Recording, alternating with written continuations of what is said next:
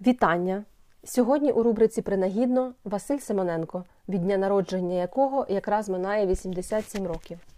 восьмого січня тисяча дев'ятсот тридцять п'ятого року на Полтавщині народився Василь Симоненко, чиї рядки «Ти знаєш, що ти людина» знає кожен школяр. Василь Симоненко – ідеальний шістдесятник. Я свідома того, що до цього терміну зараховують ідейно й естетично різних письменників – від трибунної Ліни Костенко до тихої Ірини Жиленко. Василь Симоненко – еталонний шістдесятник у розумінні голосної щирості. Хай мовчать Америки і Росії, коли я з тобою говорю. Автор виклично повертається до питання самоцінності людини, на противагу комуністичному гвинтику і коліщатку. Ти знаєш, що ти людина? При цьому він умисно афористичний. Тож моє питання, яке я ставлю собі принагідно до творчості Василя Симоненка та й до інших авторів цієї когорти – афоризми. Це добре чи погано? На мій смак, афористичність – це, звичайно, зло, тому що вона ставить читача у координати «поет на трибуні розкидається істинами», тоді як мені ближчий безпосередній діалог без такої наперед заданої ієрархії. Зрозуміло, що я ставлю це питання з огляду на сучасну поезію, що все-таки десь і неправильно, коли ми говоримо про минуле, бо тоді були інші канони, орієнтири, мода, врешті-решт. Це з сучасного погляду деякі дослідники підважують художню цінність багатьох шістдесятників, зокрема й Симоненка. Володимир Моренець, наприклад, вважав, що шістдесятники постали з надр соцреалістичної естетики. Але принагідно до Василя Симоненка я хочу сказати, що у його творчості, якщо пошукати, можна знайти оте камерне, близьке, некрикливе і по-тихому сповідально щире.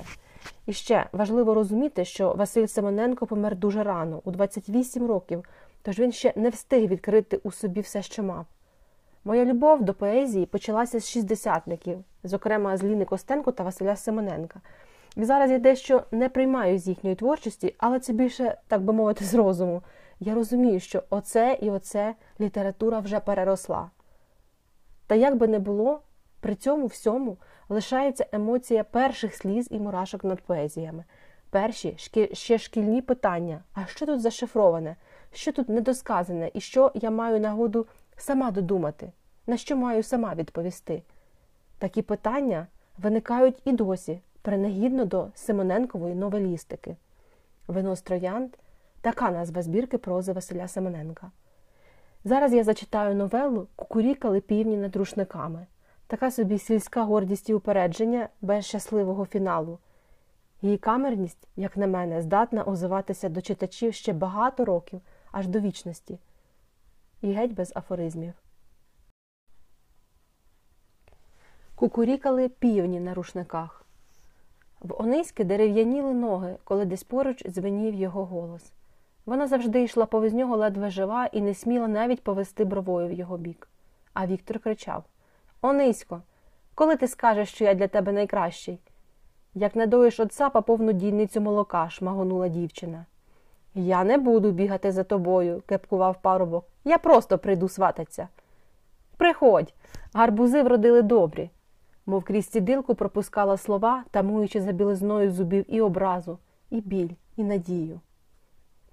Іноді дояркам уривався терпець, і вони починали заступатися за Ониську. «Ти їй мізинця не годен», – казали йому. «Ова!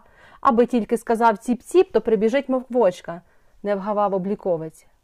«Гляди, щоб не довелося самому на яйцях сидіти», – рубала Ониська під загальний регіт. Тільки татові могла Ониська довірити, чого коштувала їй та розв'язність. Тато був зовсім юний. Він пішов на війну тридцятилітнім і таким залишився навіки. Ониська часто хотіла побачити його сивим і вусатим. Не виходило. Мати поздоровкалася зі старістю, а тато залишився молодим. Час уже втратив над ним владу. «О, як мені важко, тату», – казала Ониська, опускаючи до пояса чорну тугу своїх кіз. «Як я його люблю і як ненавиджу», – тупала маленькою ніжкою. «Що мені робити, тату?» Але батько мовчав. І тоді дуги дівочих брів сповзалися до кирпатого носа, а ви її швидко-швидко кліпали, заганяючи назад неслухняні сльози. Осінні світанки тривожні, як марення.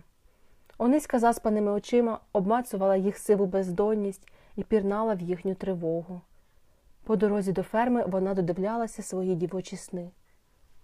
Одного разу її розбудив Віктор. «Чого йдеш, мов лунатик?» – засміявся він біля самого вуха, і Ониська знов відчула, як терпнуть ноги. Але голова і язик у неї ніколи не терпли. «Скажи краще, а чого ти так рано з пелюшок виліз?» Він змовчав, а потім якось несміливо взяв за руку. Онисі зовсім не хотілося випручувати її. «Ніколи не думав, що в тебе такі тендітні руки. Мужик не повірить, поки не помацає», – сховала досаду в посмішці. «Підеш за мене?» – раптом ні сіло, ні впало запитав Віктор. «Підеш?» «Може, й піду за тебе. Обліковцем працювати». Вона таки випручила руки і йшла немов по гострих лезах. «То я прийду свататься», – сказав, ніби не чув її слів, і так само раптово, як з'явився, розтанув у синій прозорості. Цілий тиждень за Ониською, куди б не йшла, повзли перешіптування та хихоньки.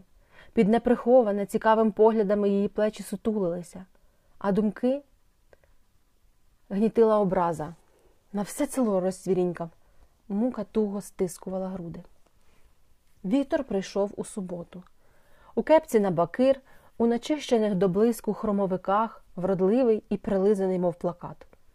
Він розсівся на лаві, закинув ногу на ногу, ніби виставляючи на показ нові чоботи. І відразу ж завів якусь порожню розмову з матір'ю. Говорив довго і одверто хизувався, а потім, наче між іншим, мовив. «Я оце, тітко, прийшов сватати вашу Ониську». Мати здивовано звела голову і сказала ображено. «Хіба, Вікторе, тепер про це з батьками торгується? В Ониськи своя голова на зв'язах». І, ніби підкреслюючи свою непричетність до того, що діється в хаті, повільно видибала на подвір'я. Вони довго сиділи вдвох у хаті і мовчали. Кукурікали півні на рушниках, і від їхнього мовчазною співу дзвеніло у вухах. «То що ж ти мені скажеш, Онисько?» – здалеку хлюпнув тривогою Вікторів голос. «А ти в мене нічого не питав. Ти ж знаєш, чого я тут». Він дивився так благально і винувато, що в неї все тіло сповнилося лінивою жагою. «Ти ще не втоптав стежки і до моїх воріт, а вже стукаєш у серце», – струснула з себе млявість. «Але ж ти кохаєш мене. Звідки ти це знаєш?» – насмішкувато підвела очі. «Про це говорить усе село. Але одна людина цього не говорить». Ониська відкинула на покуть вишивання і не знала, що робити зі своїми руками. Гнівом спалахнули карі зіниці. Віктор немов уперше побачив її. «І ти осоромиш мене на все село?» А зразу ж збагнув безглузду жалюгідність свого запитання. «Який ти, Віктора?»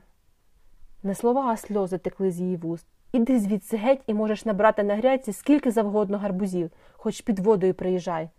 Ониська глумилася над своєю мукою. «Одного тобі мало, бери цілий віз і годуй ними свою пиху». Він пішов, згорбившись, ніби й справді ніс на своїх плечах під воду гарбузів. Ониська ридала над вишиванням.